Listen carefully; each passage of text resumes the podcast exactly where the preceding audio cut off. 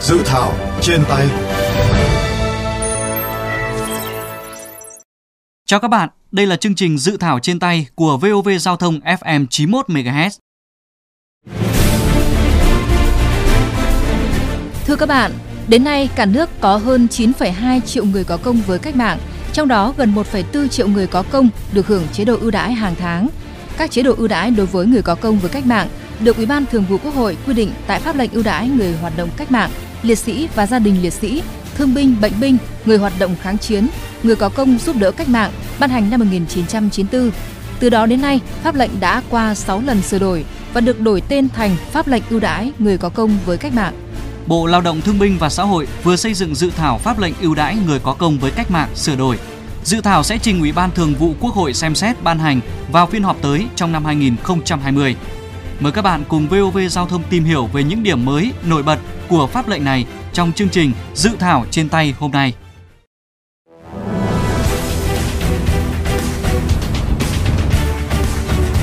ba phút chân dung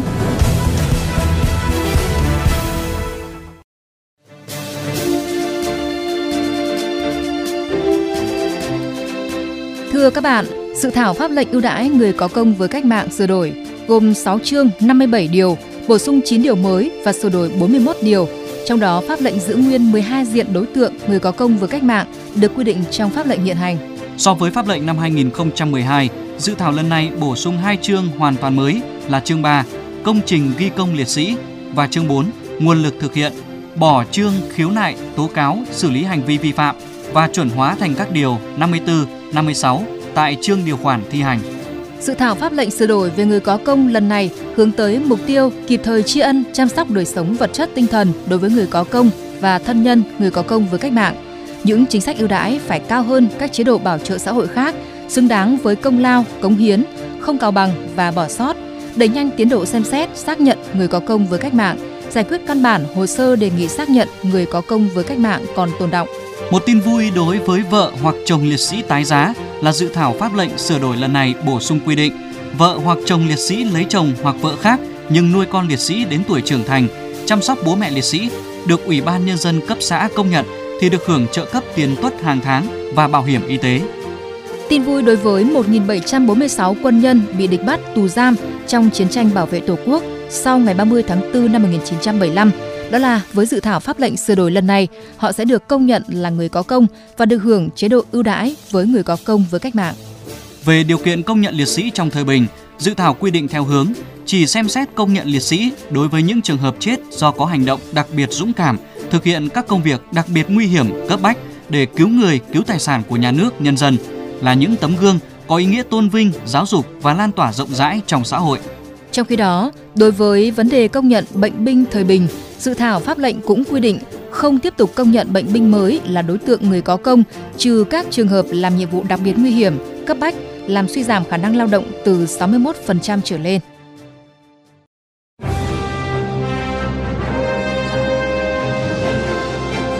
Tiếng nói lập pháp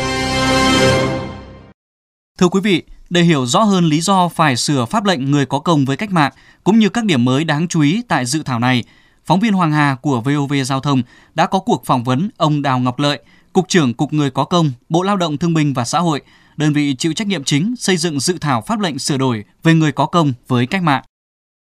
Thưa ông, ông có thể cho biết lý do tại sao chúng ta phải sửa pháp lệnh ưu đãi người có công với cách mạng lần này?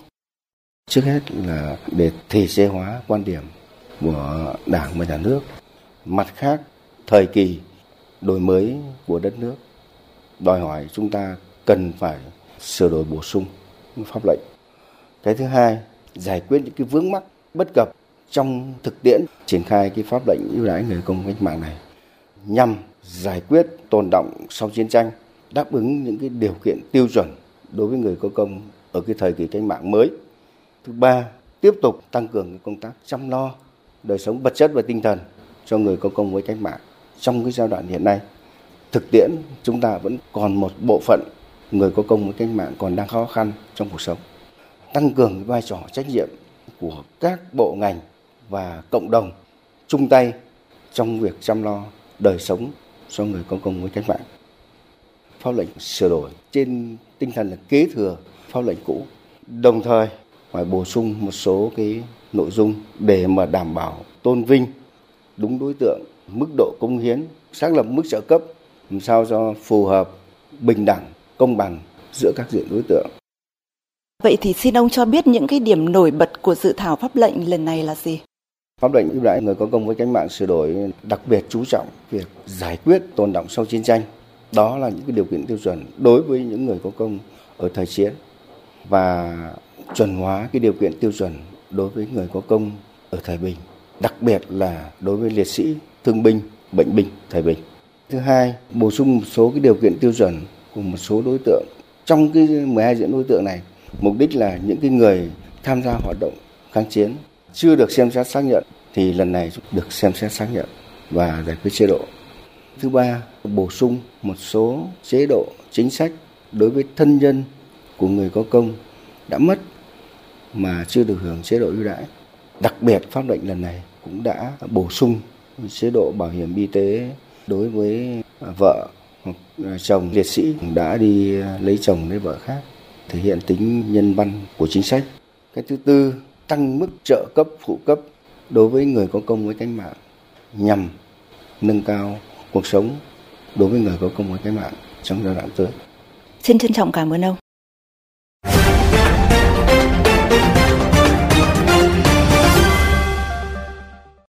Quý vị và các bạn vừa nghe ông Đào Ngọc Lợi, Cục trưởng Cục Người có công, đơn vị chịu trách nhiệm chính xây dựng dự thảo pháp lệnh sửa đổi về người có công với cách mạng, chia sẻ các điểm mới cũng như sự cần thiết phải sửa đổi pháp lệnh này. Vậy mức độ khả thi của các quy định đó đến đâu? Các điểm nào cần lưu ý hoặc chỉnh sửa? Phóng viên VOV Giao thông phỏng vấn ông Bùi Sĩ Lợi, Phó chủ nhiệm Ủy ban về các vấn đề xã hội của Quốc hội xung quanh nội dung này.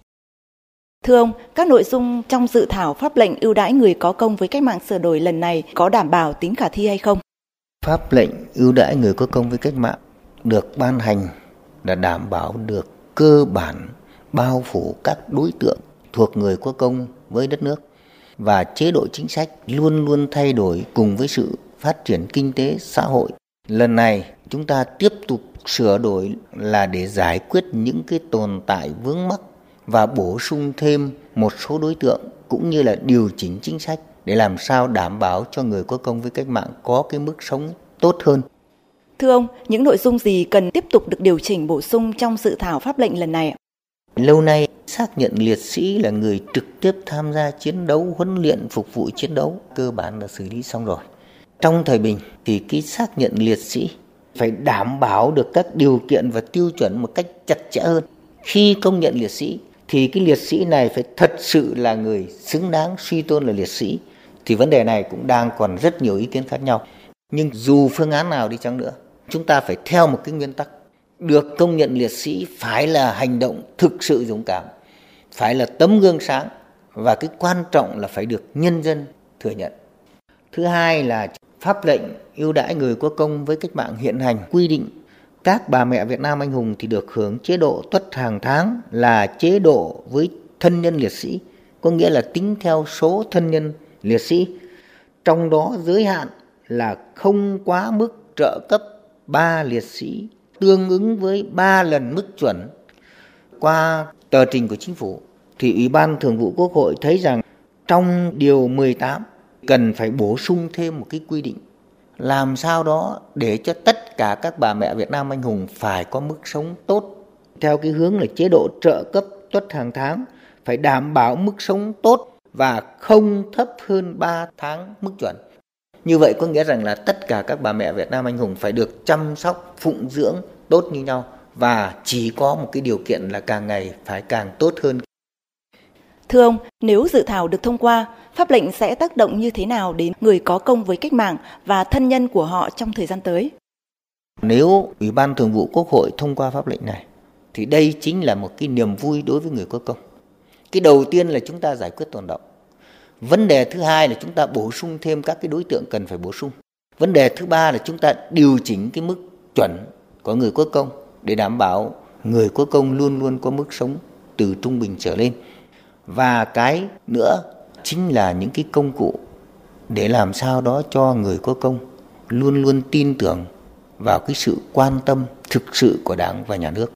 Pháp lệnh này là một cái căn cứ để hạn chế những cái sai sót, trục lợi và lạm dụng chính sách đối với người có công với cách mạng và nó thể hiện được cái tình cảm của nhân dân Việt Nam đối với những người đã đóng góp xương máu phục vụ cách mạng và đã làm cho đất nước của chúng ta phồn vinh và phát triển như ngày nay. Xin trân trọng cảm ơn ông.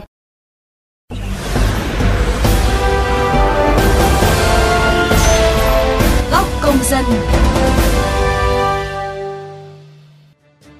Thưa quý vị và các bạn, mặc dù những năm qua, Đảng, Nhà nước luôn quan tâm sát sao, đặc biệt chăm lo công tác đền ơn đáp nghĩa, cụ thể hóa thông qua các chính sách đối với người có công. Tuy nhiên, việc thực hiện chính sách ưu đãi đối với người có công vẫn còn những hạn chế nhất định, vẫn còn những trường hợp người có công chưa được xác nhận, số liệt sĩ chưa tìm thấy hài cốt hoặc chưa xác định được danh tính còn nhiều.